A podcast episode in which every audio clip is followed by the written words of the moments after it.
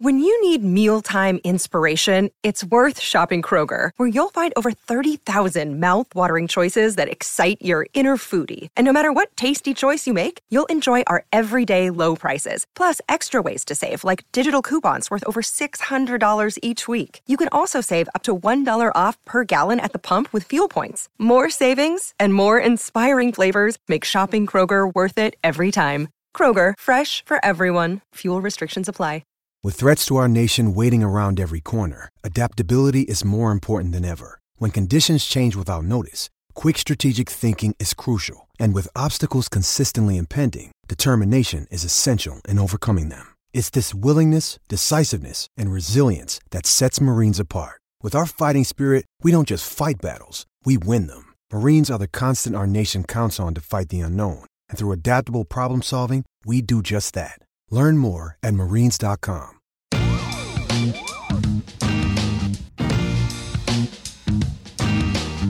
It is conference finals time. And man, somehow it's mid May. Got the NBA draft lottery happening on Tuesday night. Final four of the NBA's best. Miami Heat hosting the Boston Celtics to kick it all off. Followed Wednesday by the Warriors hosting the Mavericks. Offseason talk popping up here. NBA draft talk. Shout out to the ladies. WNBA season off to a hell of a start. Basketball still rolling. Weather's getting better. Talk about weather all the time because I'm seeing sunshine. You don't see much sunshine for like about four months when you're here in Cleveland. So I'm always going to talk about that. Getting my golf game off, enjoying some nice patio beers. Oh, it's blissful. And I can't get enough of the basketball, which is why you're here, why you're listening. Keep it at 94. Spencer Davies, Brian Fritz, another episode brought to you by, of course, thebasketballnews.com podcast network. And we are powered by Ticket Smarter. Looking to go to the hottest concert, sports, theater, and family shows near you?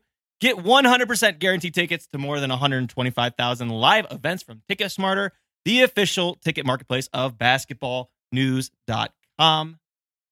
Now, I want to get tickets to the conference finals because we've got a couple of really interesting matchups. Heat Celtics, that's going to be a drag out, physical, 92 to 87 type scores. You're going to have the Warriors and the Mavs where Luka Doncic has a chance to get to the finals. And we know what he's capable of after what he did to the Suns in game seven. Got Steph Curry, who's just waiting to be awoken. Klay Thompson's getting better. Draymond Green's starting to find his flow a little bit. As long as they cut down the turnovers, they're in good shape. Fun, man. Final four. Brian, final four. It's about time. And you know what? We had some great, you know, semifinal series up until game sevens. Up until game sevens, which is pretty incredible to consider how good some of these series were, especially when you talk about the Celtics and the Bucks. And then to get a game seven where unfortunately one team got taken apart. And then that game was followed up by the Suns, the prohibited favorites all season long, no showing at home their game seven against the Mavericks. Yes. And that was, I'm still shocked by that. I'm still shocked by how Luka Doncic and Spencer Dinwiddie just literally grabbed them by their proverbial throats and crushed them and crushed the entire spirit of the arena. Our Evan Sidery, he's been covering the Suns all year long, and he just said how palpable the the kind of the pressing was, uh, the feeling of the crowd, just knowing that that anxiousness, that that oh no, it's happening again type of feeling. It was very much so in the air at that crowd at Footprint Center. And, uh, you know, Dallas just took it and run with it. The, the, the Suns just started trying to foul hunt. They couldn't run any of their sets. Kudos to the to the Mavs defense. Don't get me wrong. Um, excellent play uh, all around. You've got Reggie Bullock. You've got Maxi Kleber, Dorian Finney Smith. I can name them all down here. I even thought Dwight Powell did a solid job in the last two games of the series. But the Suns just were all out of sorts. They couldn't hit a shot. They were turning the ball over. Somehow their half court offense just went directly down the tubes. That was crazy. And then you look at the flip side, you're talking about the other game seven. Bucks Celtics, it actually started out as a game, but then Grant Williams decided take every three known to man because they were leaving him open. And that's what Milwaukee's strategy actually finally kicked them in the rear end. They wanted somebody else than Jayson Tatum and Jaylen Brown to beat them. And Grant Williams did that for them. You know? So that in and of itself, I think, um, you know, kind of some puts the game seven conversation in summation. Ooh, that sounded nice. Conversation in summation. Uh, but we're on to the final four, as I just said. Um, we could get into some of those, you know, series if you want to, but uh, focus is all in now on uh, those four teams remaining. And like I said in the intro, got the draft lottery.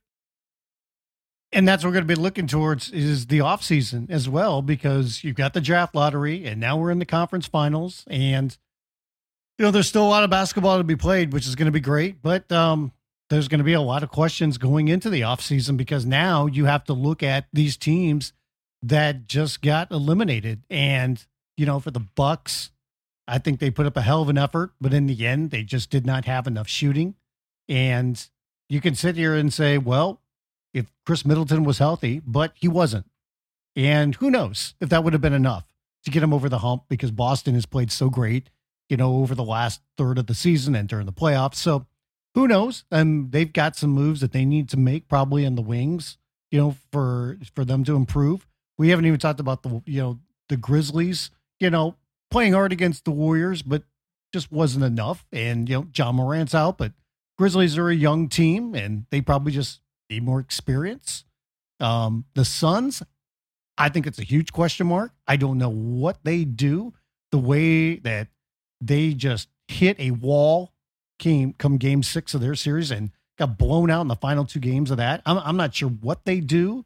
Um, I don't know if Chris Paul was injured or just old or slow or what's going on there. And I'm, I'm. It's like he literally turned 37 yeah. And then it it just started not clicking for him. It's so bizarre. I don't, you know what? I, I hope he's not hurt. In, and I don't think he, Chris would use that as an excuse because there's been times in the past we've kind of wondered that. And then you find out later, like, oh, yeah, he had surgery on, on something. Marc Spears reported after the series that he was dealing with a quad injury for what it's worth. Yeah. And, you know, I think what happened is, I mean, obviously he is older and he's played a lot of minutes and a lot of games. And the Mavericks, just said, we're going to make this dude work. We're going to make him run off screens. We're going to set picks on him, and we're going to do all these different things. You know, and we're just gonna we're gonna wear him down, wear him down, wear him down. And he didn't take shots. Like the last the like thing. four games of the series, he didn't take shots. I think I saw a stat that he took like nine mid range shots over the last four or five games of that series. And that would make sense if he had a leg injury because he he had no legs, he had no lift. No lift, and honestly, you know, no brains because he was turning the ball over like middle of that series, and that's what gave Mavericks life. I think there was a lot of frustration because if he was injured, and how many times have we seen this time and time and time again with Chris, and that he gets to a certain part of the playoffs and he wants to win a championship so bad, and he's gotten injured. I mean, it happened last season where, you know, it, he was a little bit banged up in the finals, but before that, you know, in the playoffs, he missed some games because he got hurt. And we've seen him, you know, with the Rockets, you know, where he, you know, pulled a hamstring, tore a hamstring, whatever it was, and he was out. So you can see some frustration there. It gets in his head, trying too hard, you're injured, all these different factors. But, and he wasn't the only one. I mean, what happened with Booker in game seven? I, I don't know. I mean, there's, you you could sit here and talk about foul hunt, you know, foul hunt, foul hunt, foul hunt. Yep, and well, you could talk about DeAndre Ayton because you're, you're sitting here thinking Ayton's going to have this huge huge impact on the series. And he did early on, but as the series went on, he got taken out. And, you know, there's a huge question mark about him and his future because he's a restricted free agent. You know, there's already talk that there's going to be teams that are going to offer a max for him. And the Suns, do they want to do that? They didn't do it this past off season. You know, their owner, Robert Sarver, is notoriously frugal, even though the team is saying, we are going to go into the tax. We're going to pay the money to keep this team. I don't know what they're going to do with him. Do they want to give him the max? Um, will they? I, I personally, I already threw this out to you even before Game Seven was over. I said, man, they're going to sign and trade Ayton, and they've they've got some big question marks on what they're going to do with this roster because you know their window is right now. You know, and we have to see what the future is going to be for Chris Paul on the court, but they still got Booker and Bridges, and they got some other you know pieces. So we'll see what they do. And then the other one is the Sixers. You know, they lose to the Heat. And now, after an offseason talk about James Harden, we get another offseason talk about James Harden because we don't know what kind of guy he is now. You know, he he can opt in for, you know, one year and $47 million. I don't know what the Sixers are going to do with him because he is just not a max guy anymore and they wanted him so bad. Daryl Morey wanted him. It's like he thought, you know, James Harden was a spirit animal, and it's not the same James Harden as what he had before. Now, is there a chance that he could play better? Like he was injured and he could change his diet and do those things? Yeah, but he's never shown an inclination to want to do any of that before. So I don't think he's going to. And I mean, you listen to that post game press conference where Joel Embiid's going, this isn't the same James Harden that we saw with the Rockets. This dude's a playmaker, and you know that that tells you a lot right there. Um, and I I don't know what Philly's going to do there, and quite the conundrum because they gave up assets to get this guy, and now you guys sit there going, what are we going to do? We're going to re-sign him. How much money? How many years? What will he be willing to take? You know, Harden already said he goes he. I, you know, you got asked if he'll take less than the max, and he said, "I'll do whatever it takes to win here." That's not committing to taking less than the max, I, I, I, I don't know. There's a lot of question marks there, man. I feel like you know he's going to end up opting in. I don't think I don't think he's. Gonna I think he's going to opt in annually than what he's able to get. What could would Philly offer him, and would he take something like like what happened with Chris Paul? He could have opted in for that last year, but instead they said we'll give you, you know, a four year deal or whatever it was for 120 million dollars, whatever it was, right? Would they do the same thing with Harden? Would he take it? Like, hey, don't opt in, but we'll give you a three year deal worth 105 million, 110 million. Depends like. on what he thinks he's able to do and whether he wants to bet on himself. Right. That's what it depends. Exactly. So, I mean, there's, and I mean, say he opts in. Does Philly trade him? Can they trade him? Who would take him? I mean, you'd have to execute like a one for three or one for four in that situation maybe that it, and you'd have to do it later in the year anyway. That no, no. I, I honestly, I think Philly would run, just run it back. I think they'd run so it back, too. and they they would say, okay, you know, bad luck. Uh, this this time around, we didn't have enough time to get you two acclimated to each other. You two being Harden and Embiid, of course. Um, they gave up major know? assets though. They gave up Ben Simmons. They gave up first round picks. They gave up Seth uh, Curry, Seth Curry, which mm-hmm. I think is the biggest part of that, quite honestly. Especially now that Danny Green's got a torn ACL. ACL that's terrible. and he, his career might be over. Yeah, no, I I feel for Danny. He's such a good guy, and he he had a couple really solid games there uh, for Philly in the Heat series. Where uh, you know, obviously, he had the game three where he had like twenty one, but he's started to knock down shots. He was big in the the Toronto series as well. Uh, but I mean, he had already been kind of losing his, uh, you know, his step and the athleticism that he had for a while. Just he's mid thirties now. Yeah, thirty five, something like that. Mm-hmm, it's sad because you don't want to see a guy go out like that. But it it's going to be a while probably for him to recover. Uh, not not just because you know he's older, but also because it's it's more than the ACL from that's yeah. So that's that's tough. He, he tore everything handle. in that knee. Mm-hmm. So, yeah. and by the way, when it comes to players in the offseason that we're going to end up talking about again, that we're kind of tired about talking about, um, we don't have to go into it here, but um, there's a lot of question marks surrounding one Kyrie Irving as well. Mm-hmm. Yeah, and we don't know what's going to happen with him because the Nets are already kind of like, we got to see more and we got to see better from Kyrie. He's got to make more of a commitment with this team. I don't know what's going to happen there. So pretty eye opening that Sean Marks came out and even, you know, said that on the record earlier this public publicly this early, you know. I I appreciated the honesty there. And Sure. I was a little bit, um, I was a little surprised by that, but hey, they're going to be honest about it, you know, like, you know, we got something to deal with here. And, and, um, I don't know if that means like he's going to resign. Is somebody else going to sign him? Would they trade him? Mhm. You know, um, there's a lot of question marks there. And, you know, we start talking about some of these teams that we expect to be really good that are in their window right now. You know, you we just talked about Philly and you know what we think they're going to probably do with with Harden. Um, I I'll go back to the Suns though because honestly, Spencer, what did they do?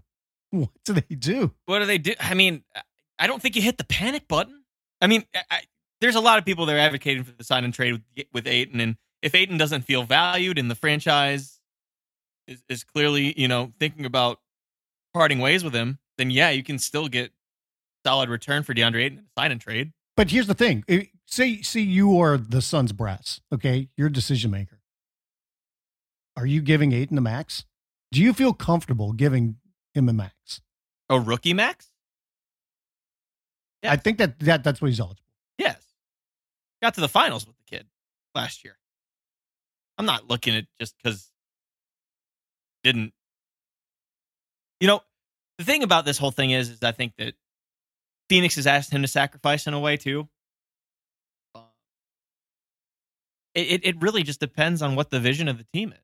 But I, I will say this with the dust up with Monty, and Monty, you know, reportedly saying that you quit on us, you quit on us. Um, you know, the future looks bleak for Ayton particularly. But I don't think that this is a reason to, you know, push a panic button for the Suns. They're still really, really young, uh, and they still have the right veterans in, in place. Uh, you look at CP, you look at Jae Crowder. Jae Crowder, by the way, he's going to miss his first finals in three years. But that's a Yeah. streak that got broken. Uh, they still have really, really solid core pieces. They do. and, and, and they they do have some decisions to make. You know, DeAndre Ayton's not the only one. Are they going to pay up for Cam Johnson, who was relatively decent uh, in the postseason compared to last year? Uh, you know, they've got They need a better point backup point guard because Cam Payne was nothing. right. Yeah. Well, they honestly should have probably tried out Aaron Holiday. I don't know why they never tried out Aaron Holiday. That might have just been a uh, one of the you know rare coaching mistakes you see from Monty and his staff. I think the the backup big situation's great. Uh, I'm assuming you get Dario Saric back next year after he's been rehabbing that, uh, you know, uh, that injury that he sustained in last postseason. So, I mean, but you still have Devin Booker, you still have Mikal Bridges, and you know your core with Chris Paul. Yes, Chris Paul got hurt and didn't perform down the stretch in postseason here, but you ain't going nowhere. You, you heard what he said. It's like we'll be right back here next year. Yeah. like Well, there's no there's no hint of damn. Like this is one of those situations where you know I kind of agree with Shaq where it just wasn't. It, it's a bad time to pick it, but it was just not one of their nights. That was It it, just yeah, and I for think Game Seven. and I'm with you. Like I'm not going to hit the panic button. I do think their window is going to start to close only because of Chris Paul's age. But the thing is too, when you make the Ayton decision, if you decide to move on from him and you trade him, what are you getting back? Oh, you can get a lot. Right. And that, and that's the thing because I think there's there's multiple other teams that would give you know would pay a max for him. You know who makes And- sense? And, and I'm sorry to, to jump ahead, but you know who makes sense? Someone that the Suns have partnered with a couple of times now. Why not call up the Indiana Pacers? They they were talking, you know, at the trade deadline. There was already talk that they were thinking about bringing on Ayton then. So maybe that's a discussion that they continue now. But I mean, I think when you look at Ayton in the Suns, for any other team too, but especially with Phoenix, I think you not only have to look at the player, but you have to look at what's the style of ball I want to play and what's the style of ball that we think is going to be sustainable to win a championship. Because I'm looking at some of these other teams and how much small ball they're doing right now. Because Yeah. you look at Boston, and yeah, while they've got you know Rob Williams, you know they they won these last couple of games without him. Okay, so eh, let's look at the Heat. Okay, they got Bam Adebayo, but he's not like your traditional. He's six nine. Yeah, exactly. Yeah. He's a smaller big guy. You look at the Mavs; they're going out there, they're playing small ball. You look at the freaking Warriors; they're going small ball, except when they got Looney. Looney might not be able to But- play much But in the Looney's, series. Looney's, Looney's. I mean, Looney's. You know, he's barely six nine, six ten himself. right. Anyway. So I mean, you look at the way you look at these teams right now that have made it this far and where the league is at. There's such a premium on three and D guys, you know, from the wing and bigs that can run the court and you know can do screen and roll and just having shooters. Yeah, no, and, but I think that's what makes last year so interesting is because neither the Bucks nor the Suns were playing small. And now you you get to this point to where every team that's left is basically playing small ball. Yeah. And you know, I saw it was funny I saw that Dallas uh, effectively killed two franchises on the way to finals uh these these conference finals. Uh one being Utah with you know Gobert and then uh you look at you know, the Suns and how Ayton's to part ways. Like, is anybody next? It's crazy. Uh, but Well, the other thing I, I is, don't, I don't know. I don't know. It, it it really it really does depend on the type of ball you want to play. And if the Suns do decide they're like, oh, okay, we want to go small ball, then who's your ideal partner for that? You know, like, and then you have to start thinking about the type of type of center you want to play, or Well, the, the type of center that would probably work best with Chris Paul and that team is Clint Capela when he's playing well. but that would go against the small ball thing, wouldn't it? Well, I think Capella does so, so well with screen and roll. Okay. And, the, and he runs the court better. All right. So, I mean, because I think they want to play with a little bit more pace. Okay. But, well, here's the other thing, too, though. When you look at, you know, all season long, we've talked about like, so the West has quality, but maybe not as deep as the Eastern Conference. The East is back. Well, let's look to next year, and I'm I know a lot can happen in an offseason, but you still got really good teams. You think the Warriors are going to be there, the Suns are going to be there, the Grizzlies are up and coming, the Mavericks we expect them to be there now. They got Luka. Um, the Nuggets next year, a healthy squad mm-hmm. you know, getting Murray and Porter back, and they've got the two-time defending MVP on their team. They're going to be there. The Clippers, Paul George and Kawhi Leonard, and You have to know, put them in the top three. I You got to put them in there. Um, who knows about the Lakers? They're a wild card, so I'm not. I mean, they could be out of the playoffs again, or they could be in the mix. I don't know. So the West, I think, is going to be a lot better next year. Kings. Hey, hey, don't. Mike Brown's going to give him a buy. I learned my lesson this past year. No, you know, I get it. I get Kings. it. I get it. But, I mean, I mean, look at the Northwest, though. I mean, you say that Kings, Timberwolves, the Jazz are probably going to have some sort of facelift. But I think the Jazz have, going to be tough, but the T Wolves. I mean, I didn't even mention them. And Who about the Blazers? I mean, Damian Lillard are probably back. He will, but I mean, they they still got a ways to go. They're remaking Sure. that team, and who knows what they're going to do in the offseason. But I, I'm just trying to figure out like who's a real bottom dweller in the. You know, other than the OKCs of the world. You know, like right? even Houston. But, yeah, like- OKC and Houston are are there, and probably Sacramento. Sure. But like you're right. It's definitely going to get a lot more popular. And actually, as we're naming teams, I, I thought of another one for eight and two. This is fun. Uh, Yeah. Destination places for eight. And because if the Suns look to play small ball, and this is apparently the, the you know prevailing thought of where they are headed, um, you know, does some sort of some sort of package, you know, with like I don't know how the numbers work, so don't kill me, uh, audience here. But knowing their window that Brian's talking about, like, does some sort of package for like Hayward and PJ Washington make sense? Because I was just the the say you the know, Hornets as well. the yeah, Hornets have been lacking a center since the beginning of time. Like, you know, I'm just spitballing. Um, but you know, Hayward wants out of Charlotte. You know that PJ Washington's kind of role has fluctuated a little, um, and he could easily slide in as one of those small ball fives as we've seen in the in you know the last couple years with Charlotte. So Would a like deal with the Raptors make sense? the Raptors want to stay with their six seven to six nine group and like it. Yeah. I don't, I don't think that they're going to change anything up. Can can I? Blazer. Somebody mentioned Blazers. Oh, I, I, can I throw you a wild one? That this is just totally for clicks. Don't say like. I'm not going to. Okay. How about DeAndre for Ben Simmons? Hmm. I'll I'll, I'll leave it to hmm. Yeah, Think that one over. I think they would prefer him being out of conference. By the way, so Yeah. um, you know, But and and also remember this too while we're throwing out fantasy moves. Just remember if they do a sign and trade, teams are locked in with a hard cap, both teams. So just remember that too. Well, the trade machine is supposedly supposed. Uh, uh, to Just throwing just around remember that because then you get locked in, you know, and there's only so much you can do in an off season at that point. sure, sure, for- and so then there's all these- rules with with Yeah. aggregating contracts and all that jazz. So Yes. definitely be on the lookout for uh, some of your unrealistic options in your mentions, all that good. stuff.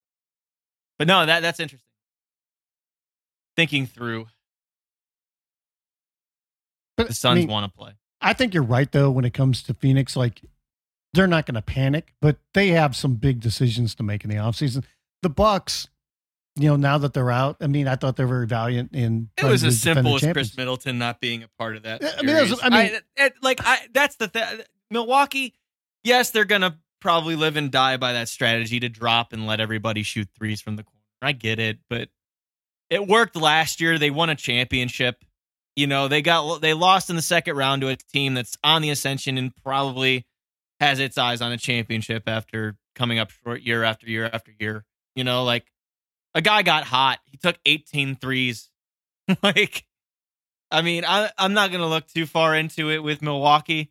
Um, it is important, I think, for them to be able to bring back Bobby Portis, and even Bobby in the press conference like, "Yeah, they're going to have to definitely come with the right offer." But I love, I love being a buck. Well, he gave Um, them a sweetheart offer, you know, the last Yeah. one. So Oh yeah, and it was a prove it deal too. it- yeah, it was. It was kind of like, hey, I want to run it back. I owe him that because we won a championship together. So I'll take less this time. But now, Mhm. but the thing was, it's like you look at how limited they were coming off the bench, and like, so Middleton, you know, is injured, and who knows? I mean, obviously, you'd like to have Khris there, and you'd have a better chance, but you you don't know if you win if you you have him there. But I mean, that's that's a big piece missing. But Connaughton, you know, just couldn't hit shots in that game, wasn't getting freed enough. Grayson Allen, I'm I'm surprised that he got as much run as they did. And I know that He they felt have. like he shouldn't have. He should have been out. His defense just was not there. You could tell that he was deer in the headlights. And Getting stripped on the drives and Shooting turning air balls in Game Seven? bounce. Yeah, you know, so like he. I mean, the Bucks yeah. went as Connaughton went. You know, like Connaughton had an off shooting night in Game Seven. He did not have off shooting nights in Game Five and Six. Uh, Well, you the- know, and without you know, I'm I'm gonna you know question the coaching here a little bit, but why? I know they went with George Hill for a while of that series, but why wasn't Carter out there? they abandoned him as soon as George Hill got healthy. And we talked about that last week. I was like, you know we what? did. Even if he's not going to hit a lot of shots, because you're not you're not leaning on him offensively, but I look at him as like a veteran presence that kind of helps everybody, but definitely helps them on defense. And Hundred percent. The one thing that Milwaukee did in that game one of that series that they went away from every game after that, it seemed like, was they weren't pressuring Boston's ball handlers up the court. And they dogged them in that first game because Boston, you're sitting going, they don't have great ball handlers. And they got away from that. And I'm not saying Carter would have flipped the game or anything like that, but he could have helped them, you know, in the minutes he was going to play if you put some of those minutes of that George Hill got in there because George isn't the same player. No, and he's older, and Yeah. you know, So I mean, for Milwaukee, I mean, it's just about fortifying your bench. And and by the way, by the end of that, and I can't blame him at all. Giannis looked a little tired, and Giannis being a little bit tired is probably um more energetic than seventy five percent of the rest of the league. Yeah. but you could tell that. there was some ridiculous stat like he had like 200 points, 100 rebounds, Yeah. odd assists, whatever the hell it was. He he played his ass off in that series. He's played his ass off for the last three years, The four dude had- years, guys. and on top of that, he's just there's so much contact that's going on. I mean, and you know the conundrum that is He was missing. I mean, he was missing the bunnies in Game Seven. he was and he wasn't hitting the mid rangers that he was hitting all series. You know, like it's very possible that he ran out of gas. He might just not have had it. You know, like him and Jrue Holiday, and I'll give Jrue Holiday, you know, props. Even though he had some very questionable possessions throughout this series and throughout the playoffs, he still made a lot of solid off the bounce mid rangers, timely shots, made timely plays. Uh, but for both him and Giannis, it, it was it was pretty much on them to make this thing tick, and Well- that's that's where they miss Khris the most. Go back, okay? So the Bucks steal game five in Boston Mhm. in one of the greatest minutes of defensive play I've ever seen by a player. Because if you look at Jrue, not only does he block the shot on the baseline, he blocks it by and keeps the ball inbounds. He lands inbounds, and then he has the presence to throw the ball off the defender so they keep possession. I mean, that itself was incredible. And then to strip Marcus Smart coming down the court on the final possession is unbelievable. And when that happens and they're up 3 2, and you can see Boston's body language, you're thinking, like, they're going back to Milwaukee. They Here we go chance. again.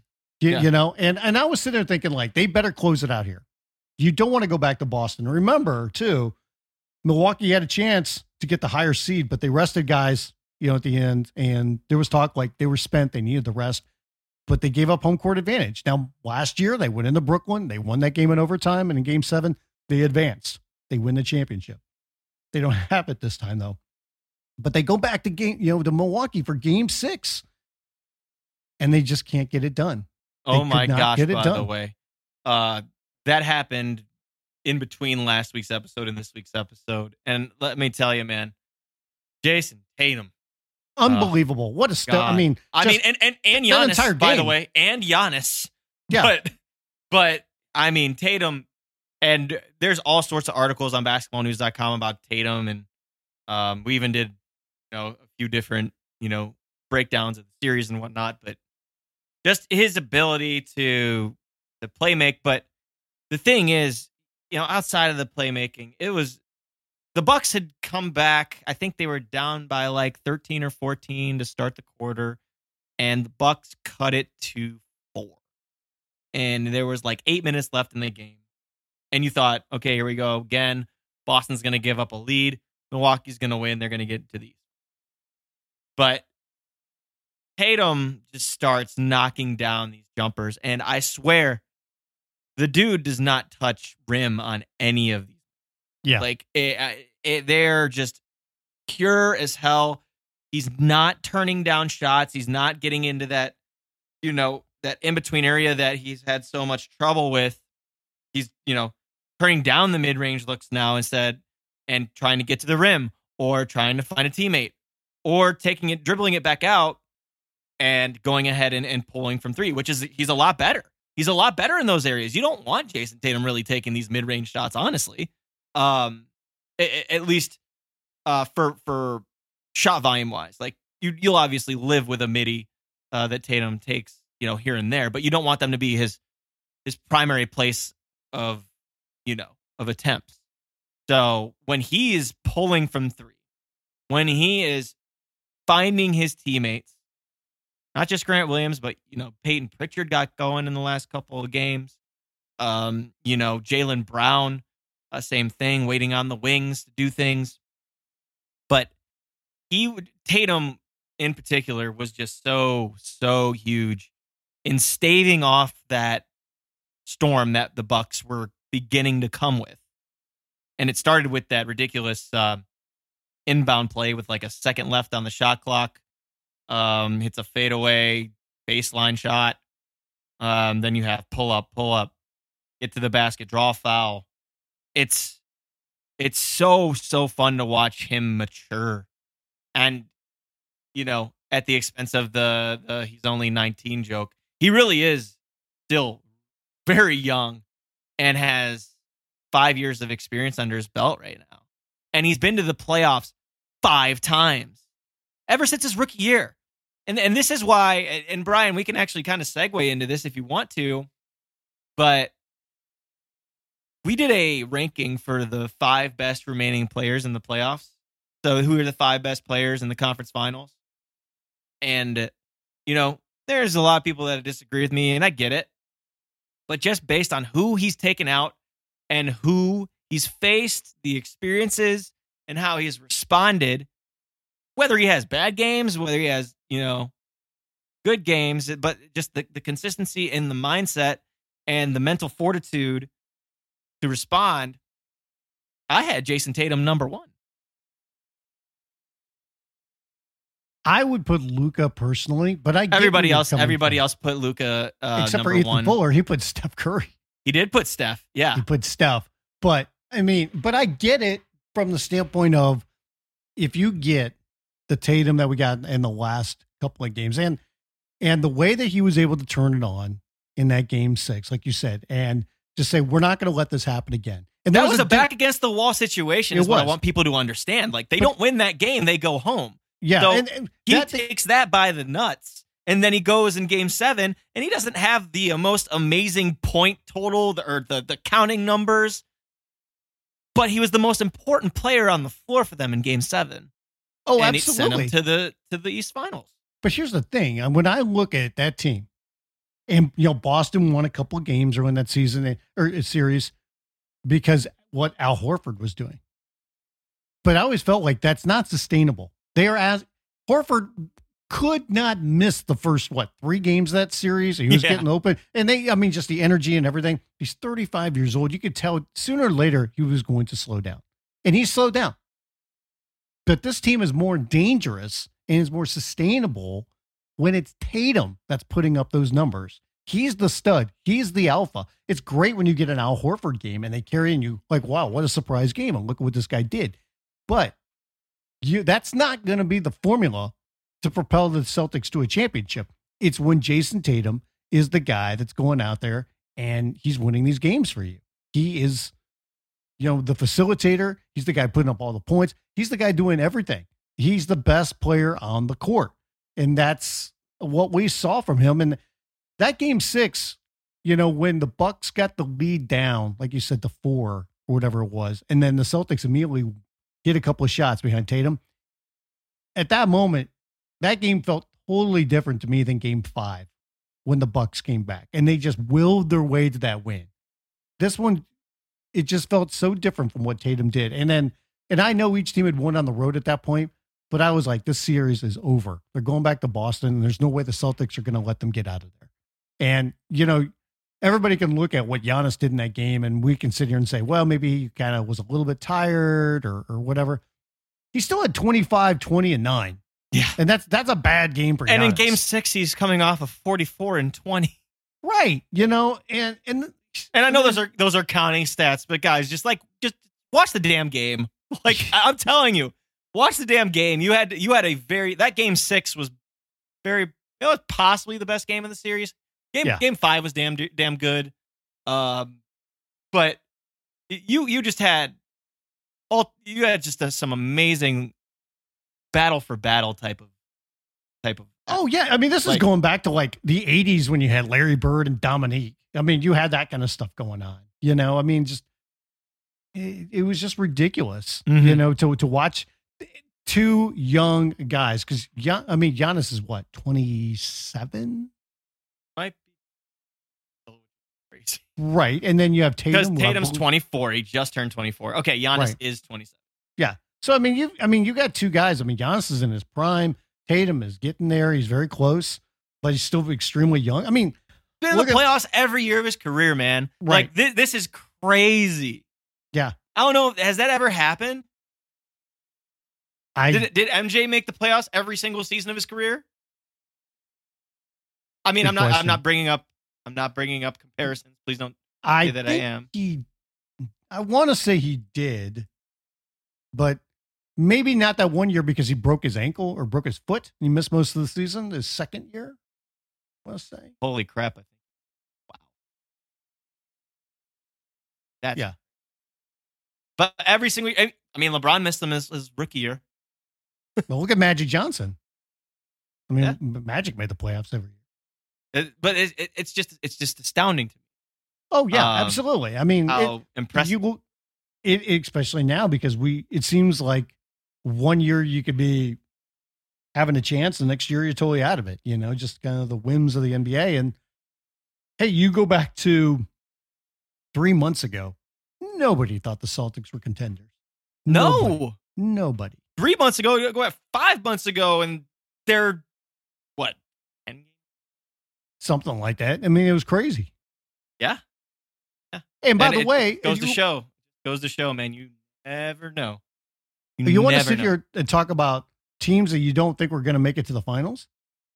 Who would have thought that the trade deadline deal of Porzingis for Dinwiddie and Bertans would turn the Mavericks into contenders? It was like the seventh most discussed deal on the day too. Like, like the it was way almost- down there on the list. It almost broke Brian Fonseca on our live feed. Yeah, no, he I was mean- like, "Well, what's the point of this? what what's the like?" It, it wasn't like, "Oh, I hate this deal." It was just, "What's the point?" It's like, what's going on? What's going on? Like, you know, they, and I mean, that was one of those where we're happy to get Dinwiddie and Bertans. We think they can play, but the goal of this trade is to get this guy off our team. It's, it's one of those, and we, you see him, I think you see it more in baseball than you see in basketball. It's more of a, you know, The we're going to addition by subtraction yeah, deal. the addition by subtraction deal. You know, and and that's exactly what that was. I mean, there was friction between him and Luka. I think some of that was Porzingis thought like I'm the star, and they're bringing in this young guy who they, you know, this is still my team, and that was not the case. right. And I mean, you see what happened once they got rid of, you know, Porzingis, not only for off the court, but on the court fit and everything. And they had, I believe, the second best record in the league, the final, you know, was it 35% of the, the regular season or something like that. So, hmm and here they are now defying Yeah. the odds and taking out the Phoenix Suns along the way, you know, on the road in Phoenix in a game seven.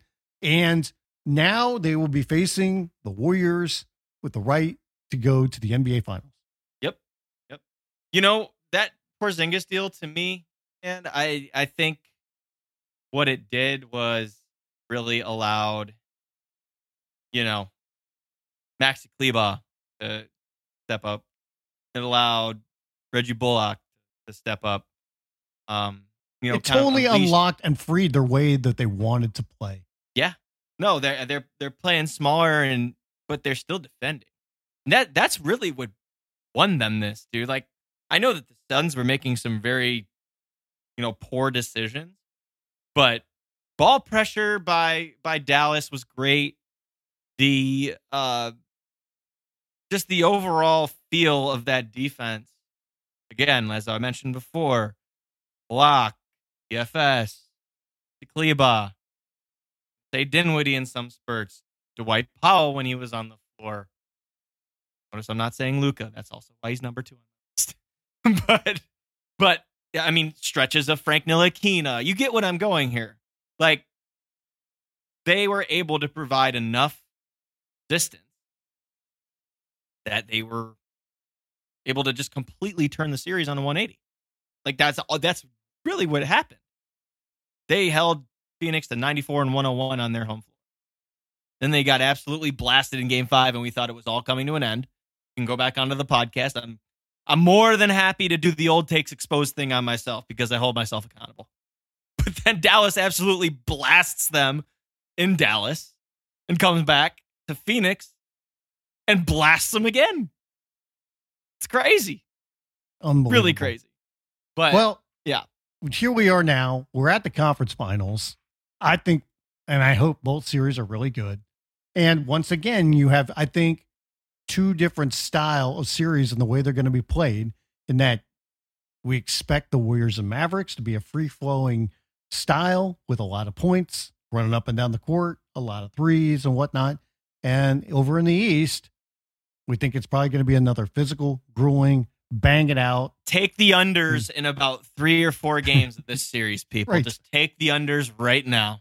between the Celtics and the Heat. Yeah. So I mean, it's just this, these different style of plays and the different conferences, and um, you know, I think it's going to be a lot of fun. I mean, for me, the biggest question that I have in the East is, and especially with this series, you know, the Celtics playing on Sunday, and I know, um, or or yeah, playing on Sunday, and I know that they won by a pretty good margin, but still, the physicality of that series and now turning around to playing on Tuesday night. Um, how much did those seven games, those seven ultra physical games, guys hitting the floor all the time, how much did that possibly take out of them? I I mean, Marcus Smart was like a car crash dummy in that series. he, he was taking some falls, man. some real falls. Guys getting bowled over.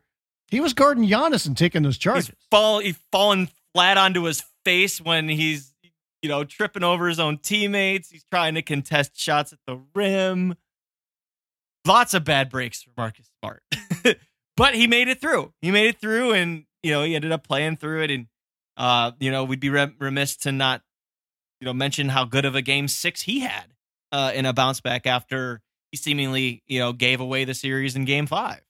Uh but more to the point of, of what you're trying to get here, yeah, physically they're probably going to be a little bit more torn up. Uh, but I think that also gives them some adrenaline. And remember, they played just you know a short time ago. They played on Sunday. The last time the Heat played was May 12th. So that's you know sometimes that works argument. against. Sometimes yeah. that works against you. It's the whole rust versus you know playing all those different things. So mm-hmm. well, we'll see exactly what happens. But I mean, uh, the, the, I think those are things to look at. And the other thing is too, when I look at this just from you know our vantage point, you know, as as a fan or you know an onlooker, yeah, I think the Celtics are the favorite. But so many times I think we've discounted the Heat, and I know that they had the best record in the East and they're the top seed and everything but still you could see some holes in what they're doing, and you can still see some holes. And on top of that, they still won't have Kyle Lowry for at least game one, and who knows when he's going to come back with this lingering hamstring injury. And you know, I think they they realize like we're better off not having Kyle out there, even if was at you know sixty percent or whatever he could be at. Like it's better just not to play you know, him at all rather than putting him out there, you know, at half speed. Uh but I still think yeah, I look at this and I'm like, are people discounting the Heat? I mean, I might, I'm probably one of them, but now that I look at this and I say, well, are the Celtics beat up? The Heat may be a little fresher. They're so tough mentally. That's what they do in Miami, but they're missing Lowry and you know the offense, but they still might be underrated. And I'm not going to discount them in this series. And I, I, I was thinking about this too. Like, okay, who who are my picks? I, I still don't know. I really I, don't I, know. I don't, I don't know either because I feel like in some ways, other than the you know the stardom portion of this, I feel like Ime Udoka and Erik Spoelstra are very similar minded, even though one's been doing it for a long time more than the other. Defensively, these teams are so similar. The Heat make you earn everything. They switch like a damn you know, a damn animal. Same thing with Boston. So who's going to flinch? You know, like he going to put more pressure on Boston? Like I'm assuming they're going to do everything they want to do, uh, trying throwing stuff at Tatum. I will say this, and I had just edited this article before I came onto this podcast. Go check out Nekias Duncan's scouting report. Apparently, the Celtics struggle against zone, and they have only seen five zones in the postseason so far. You know what Nekias said? He goes, watch the Heat flip this out in the first six minutes of this series and see what I see how they react. Um, the Heat are going to dare you to beat him with threes, not quite to the amount of what Milwaukee does, but uh, the Heat are very much so in your face. Uh, so we'll see on that end. And, you know, Boston, what are they going to do defensively with Jimmy? Uh, I, I personally, like even before you know reading that scouting report, I said Bam Adebayo's got to have a Bam out Adebayo series. Like Bam Adebayo, offensively needs to be more aggressive. Um, he needs to crash glass. Needs to take advantage athletically of guys he can take athletic advantage of. Maybe the exception is Robert Williams III. Maybe that's the exception because he's damn athletic, as we know. But I feel like Bam can utilize this stuff to his advantage.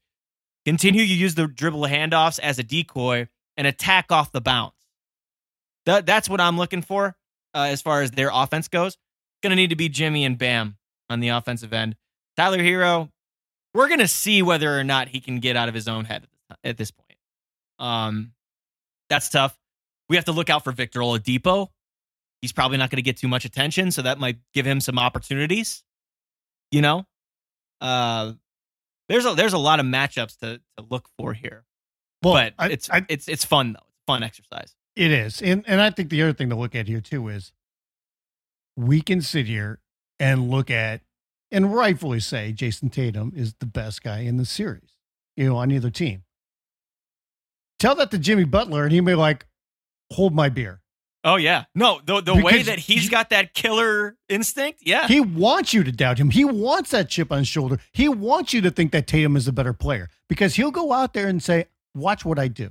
Watch how I carry this team. Look what he already did. And he picked up his play in this last series against the Sixers. And he'll be like, I'll do it. I'll bang with everybody. I'll get my shots. I'm not even going to take threes. I'm going mid range and I'm just going to do my thing. And everybody wants to talk about the Celtics and their young talent. We want to talk about everybody else going on the playoffs. We're the Miami Heat. I'm Jimmy Butler, and we're we're going to win these, this thing. You know, I mean, he he loves it. He thrives on that. yeah. And this is obviously an opportunity for Miami to capitalize as well. They'll have home court advantage since they are the number one seed, uh, as we know. Um, but Marcus Smart's also questionable for game one, so that's already a way they could set the tone for the series if Smart doesn't play. I'm guessing Smart's going to play because he's a tough son of a gun, Right. but that's also something to keep an eye on. And Robert Williams is available, so Yeah. we'll and we know that he- Kyle Lowry will not be able to play a game. right. I, I want to see all these real Heat fans that are coming out now. You know, all these lifelong, you know, super Heat fans. No more traffic. they're always loyal to the team, you know, through thick and thin. You know, we're there for game one to game 82. I mean, they're going to be showing out now. No, no traffic. the, the no traffic fans. I love that. Who are who are your who are your others that you're looking for in this series? Well, Tyler Herro has got to play well. I mean, because of the Heat's offensive, you know, struggles that they go through. And I think he's he's quite the barometer for the Heat because I think Jimmy will show. We've seen that track record before. Um, but they need Tyler Herro to be there offensively for them. Okay. You know, I mean, I think he's going to get hunted on defense, but Tyler's got to hit shots. They they need him to to put up some numbers offensively. I think uh, I'll do one for each. Uh, I already mentioned uh, Oladipo for the Heat. I'm gonna do a uh, honorable mention uh, for for PJ Tucker. Uh, always look out for PJ Tucker in a postseason series, especially when the stakes get higher and higher.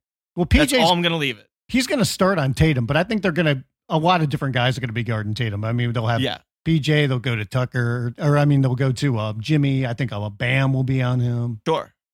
Yeah. And then for Boston, I'm looking at Derrick White. Hell of a hell of a hell of a series against Milwaukee.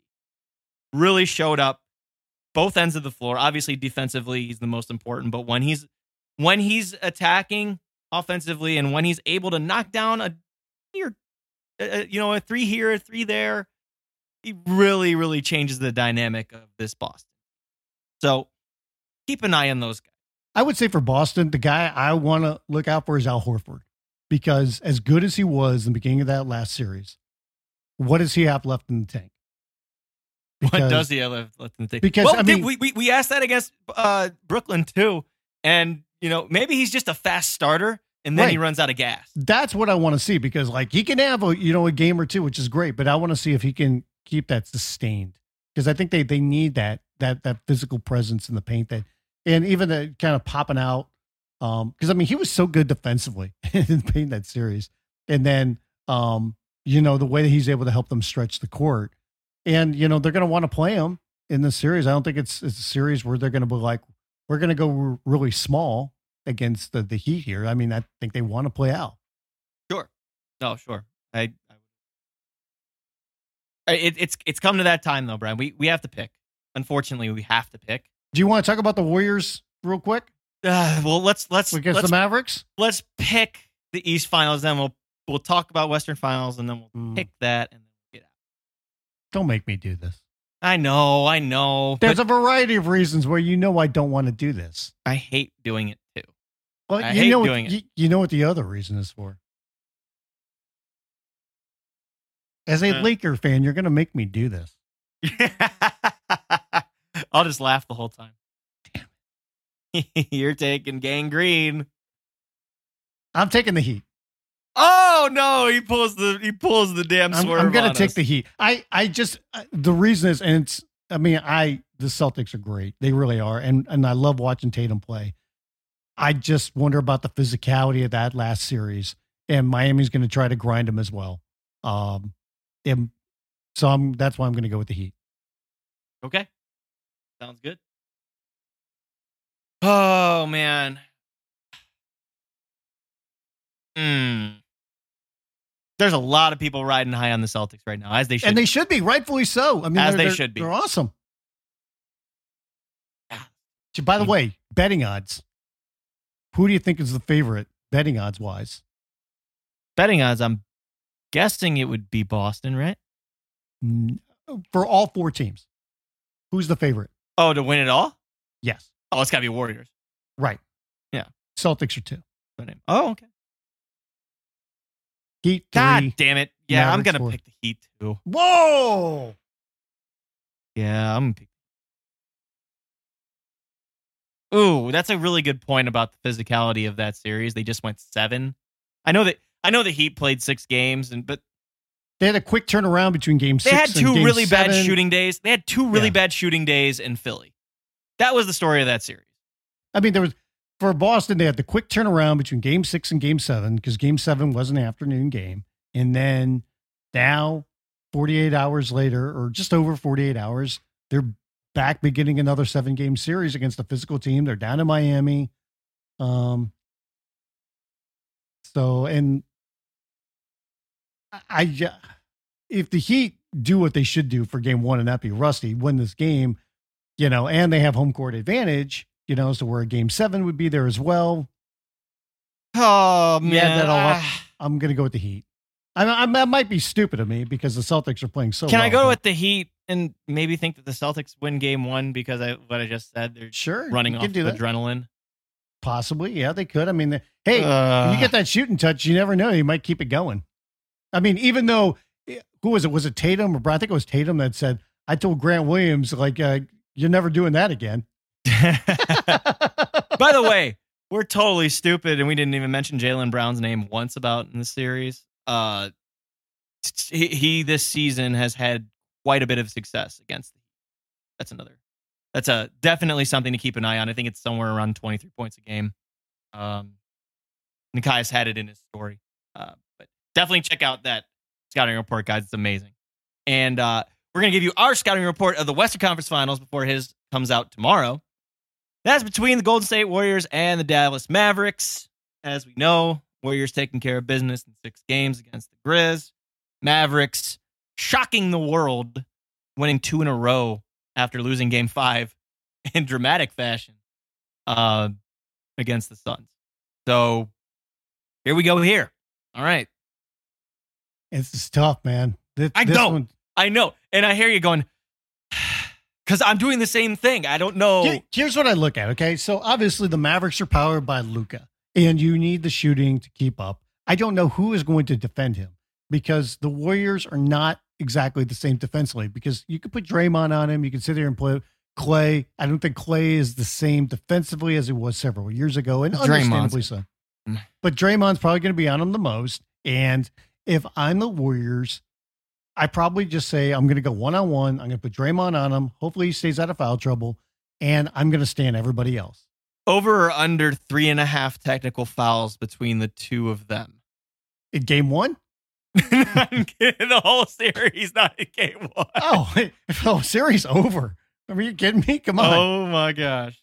But I mean, on the flip side, when I look at the Warriors, this is a team that obviously has this championship DNA still. They still have their core, but they have not been dominant so far. They have, even with the, the Grizzlies shorthanded without uh, Ja Morant, they did not blow them out in the last two games. Remember the game five at home, they kind of had to sneak that one out. Um, and then in game six, they just kind of turned it on at the end. They shot well enough. They and they were able to get that game. So, you know, we still haven't seen Steph Curry really throw in the overdrive and have like a huge Steph Curry game. You know, Clay shot better in game six, but like I said, he's not the same defensively, and his shooting has really been up and down. He's gonna be fine. Yeah, I think. Uh, so. I think there's going to be a lot of small ball in this, so I don't even know how much they're going to play Looney. I mean, Wiggins has got to play big for them. He has to play big um, for them in this series. He was huge game six. Huge, really huge second half. Great second half. I mean, not not just the offensive rebounding, but in the clutch shot making and the um, you know, attacking the rim, making shots to put Memphis to bed. Um, that was big. They If they it- did it big time. And meanwhile, for the Mavericks, who's going to be the guy that steps up to hit those shots? You know, if it's not Luka, like who who's going to be the number two? Like You got to assume it's got to be Jalen Brunson. it's got to be it's got to be Brunson, I think. But when it comes to Dinwiddie, they they need those points off the bench. And I know last game he had 30 points, and that's a little bit of an anomaly. But they've got to get some consistency out of him. I mean, if they can get some out of Bertans, I mean that's that's like found money. But you know, Dinwiddie's the guy that they're going to lean on for that. And is he going to be able to do it consistently in the series? Yeah, no, that's a really good question. I think Spencer built some serious momentum over the last two games of series against the Suns. Um, here's what I'm thinking. I'm watching the Warriors, and I know how good that they are, uh, especially offensively when they're moving the ball and they're cutting, you know, doing all that stuff. We know that the Warriors, for all intents and purposes, are shooting themselves in the foot in that series against the Grizzlies do they continue to shoot themselves in the foot? Do they continue to make these poor decisions like trying to hit the home run pass in transition or making a cross court feed or not being overall aware of your surroundings? Now we know that Steve Kerr is back out of COVID protocols. He will be coaching game one. So I think that that will help them at least in the sense of calming down a little bit. But that's what led the Mavericks to having their success. That they were first in turnovers on the Suns, and they were taking advantage of that in transition and taking advantage of you know poor decisions. So that's where Dallas can thrive, and they could get up and down when Brunson and Dinwiddie are out there. Jalen or uh, Reggie Bullock can run the floor. Dorian Finney-Smith got fast guys. Um, but that's what I'm looking for because the Warriors just it, it's really you kind of can't beat them unless they beat themselves. That's that's my scouting report. I I think, and we'll see. You know where Otto Porter Jr. is uh, health wise. Them he was you know pretty big in that Memphis series. Uh, you know, I'm thinking that you know X factor wise, I'm looking at. Mm, sorry to be choppy, but I think say Maxi Kleber, if he can continue to to provide that floor stretching and that help defense slash honestly rim protection, um, that throws like a little bit of a wrench into uh, those plans. Uh, X factor wise, Warriors, I kind of agree with you with Andrew Wiggins, but I'm more leaning towards Jordan Poole. I think Jordan Poole kind of took a step back in the second round as opposed to what he did in that opening series. I think Jordan Poole can really, really set the tone coming off the bench against a, a Mavs team that's not necessarily eh, as deep, yes. So yeah, I'll go Jordan Poole and Maxi Kleber It's just tough to pick this. It really is because It's crazy how you get there too. I, I'm I'm I'm curious to see how deep these teams go because we saw the Warriors adjust in that last round, and they got to a point where at one point in that series they were starting Kuminga, and by the end of it, he wasn't playing. Yep, Loon was- entered the starting lineup and ended up getting what 22 rebounds or some ridiculous stat in game 6. Yeah, 22 rebounds, and I think that he might not be playing that much in this series because of the size, and um, they might have to go smaller. So, does that mean Kuminga plays? Um, obviously, Otto Porter Jr. has been a big part of what they're doing. You know, he's a little bit banged up. Sounds like he's going to be good to go though for uh, game one. So, does that mean Uh, Looney gets limited time. They lean more on Porter. Do they play Kuminga? How deep are they going to go there? Man, I, I if Curry and Thompson, I think, have shot a little bit better. I think I believe in the Warriors a little bit, and I get it why they're the favorites, just because they've been there before. But there is something about a freight train that's coming at you, and Luka is that freight train. So somebody, and it goes back to player comparisons, and I hate player comparisons, especially different eras, types of players. But somebody was saying in my friend group actually how this Luka run, it's almost like the stars that you would expect it would take a few more years to to get to a championship, um, get to a championship a little earlier than you think. Uh, Luka's obviously in his, you know, He's 23. year. Yeah. and uh, This is the first time he's ever won a playoff series. Now he's won two. Well, remember, and I said this in in the uh, the roundtable. You know, apparently you don't play the Clippers, you're able to get to the Western Conference Finals. Yeah. Just how it is, apparently. Uh, by the way, more credit has to be given to Kawhi Leonard and Paul George, Beverley, for stopping this kid from making it to that stage, or the second round, mind you. But I think, uh, you know, as I was saying, my friend w- was telling me how this kind of run mirrors LeBron's 06, 07 run. We don't know which way it ends. We don't right. know That, if that, he gets to the finals with this team. Uh, but individual effort and the usage rate and it, it all kind of coagulates. I was going to say the same thing when you, you start talking about the comparison because I understand that Luka and LeBron play a little bit differently. Obviously, I mean Luka wants to go with a more of a slower pace. LeBron's going to throw it in your face, especially at that age. But there is something about the way that they dominate the ball and can have their, you know, thumb on every aspect of the game. Yes. And, you know, I mean, Luka has to do so much, but that's what he wants to do. That's what that team is built around. Um, it's just they he just needs guys to hit shots, you know. And he, you know what the weird thing is too in that series, he was not shooting well No. until Game Seven, and in Game Seven he started hitting every step back three. it was either a step back three or like I was saying before, you you know, back that thing up and uh, turn around and shoot over your competition.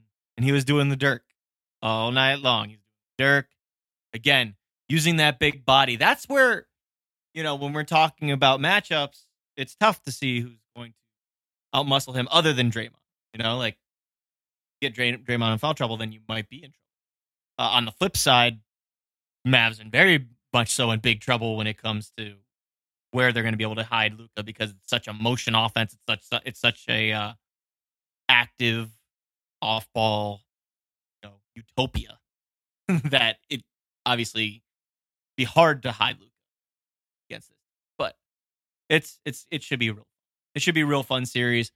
Um, You get to do it this time first. Pick the winner. mm,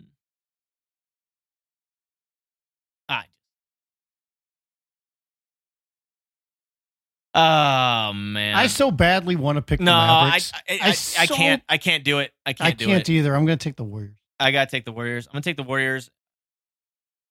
Based mean, on you- every playoff series that we've had, though, I'm gonna take the Warriors in seven. Uh, You don't want to see a rematch of the 2011 NBA Finals between the Mavericks and the Heat? I mean, it'd be really fun to see Luka versus Jimmy, but, but no, give me give me the Warriors in seven. Uh, no Luka series apparently is going less than seven. Yeah, I I agree. And again, I I feel like an idiot because I do feel like Luka is the best player, and you always kind of want to go with the guy that's the best player. But um, yeah, I'll go with the Warriors. The Warriors and Heat in the finals. Okay, there it is. Warriors and Heat in the finals, and I have the uh, Warriors and Heat in the finals. So How dare we agree? No, what the Yeah, we're supposed to be yelling at you, screaming about why I'm right, why you're wrong. No, we leave that Different to Patrick picks. Beverley and leave that Mm. stuff to them. Okay. By the way, JJ Redick, uh, regular now on ESPN on all the different uh, talking head shows, doing a great job. A guest on the latest edition of the uh, the Dunker Spot, which is uh, available for everybody to listen to now. Hell yes. They're great podcast. We'll get there. Get there. But I think that's the perfect cutting off point for as uh, we enter the final four, so to speak, of the NBA. And we get into the NBA draft lottery, which means the draft talk's right around the corner. Who So you got tonight? Who you got tonight in the lottery? Who's who's going to win the lottery? Uh, How hilarious would it be if it was the Pelicans? Uh, that's what I was going to say off the Lakers pick. Uh, I, I'm telling you. Oh my God! They'll- you Crazier know what? They, things have they, won't- they, happened. they won't win it. They'll get number two again. All right. They'll get number two again. Okay. Okay. Good old it- lottery. Hey, and- th- and it's not a can go. conspiracy, people. It is real. There are people in the rooms. Stories have been done. Stop perpetuating false information. And then everybody be like, "Oh my God, this is what they get for Anthony Davis." Oh, look at what the way the AD is playing. Uh-huh. Like they did win a championship, and I don't care what you say, Pat Bev, about being a bubble championship. They're hanging that banner. That's a championship. They won. They're hanging that banner. Do not besmirch that championship. And I'm not just saying this as a Laker fan. I don't care who won that thing because they, if the Heat had won, whoever won it, you earned it for everything they went through in that bubble. That was everybody had the same opportunities. Everybody was same in, playing in the same place. Everything. It was an even playing field. Bang. Bang. Don't give me that hot garbage. Don't give him that hot garbage. You know where you could give us that hot garbage is obviously on social media. I'm on Twitter at Spin Davies. I'm on Instagram at Spin Davies. He is on Twitter at Brian Fritz and on Instagram at It's Brian Fritz.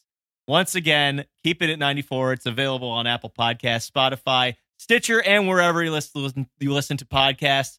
We have other great ones for you to listen to. Brian already mentioned the Dunker Spot. Latest episode has JJ Redick. So make sure you go listen to that one. It's also a, a send off to the teams that were eliminated and a preview of the Eastern Conference and Western Conference finals. Really, really good stuff um, with JJ. So that episode is entitled uh, Young Man and the Three. So I love that pun that Nekias used for that one. The Alex Kennedy podcast, the rematch with Etan Thomas, Dishes and Dimes, Nothing But Bets, a daily gambling podcast hosted by Evan Sidery and uh, the Rex Chapman Show, who just had BJ Armstrong on. So make sure you go listen to that. Uh, and uh, that's fun. You know, Jay Bilas is on another episode. Got some really, really good stuff for you. So make sure you hit that subscribe button, like, comment, rate, do all the same for us so we can blow this thing up and uh, we can be in more earbuds. That's all I'm saying. And remember, the official ticket marketplace of basketballnews.com is Ticket Smarter, looking to go to the hottest concerts, sports, theater, and family shows near you. Get 100% guaranteed tickets to more than 125,000 live events from Ticket Smarter, the official ticket marketplace of basketballnews.com. Order online now. And until next week, when we really know where we are in these conference finals, we will speak then. Everybody, good luck in the lottery. Ciao.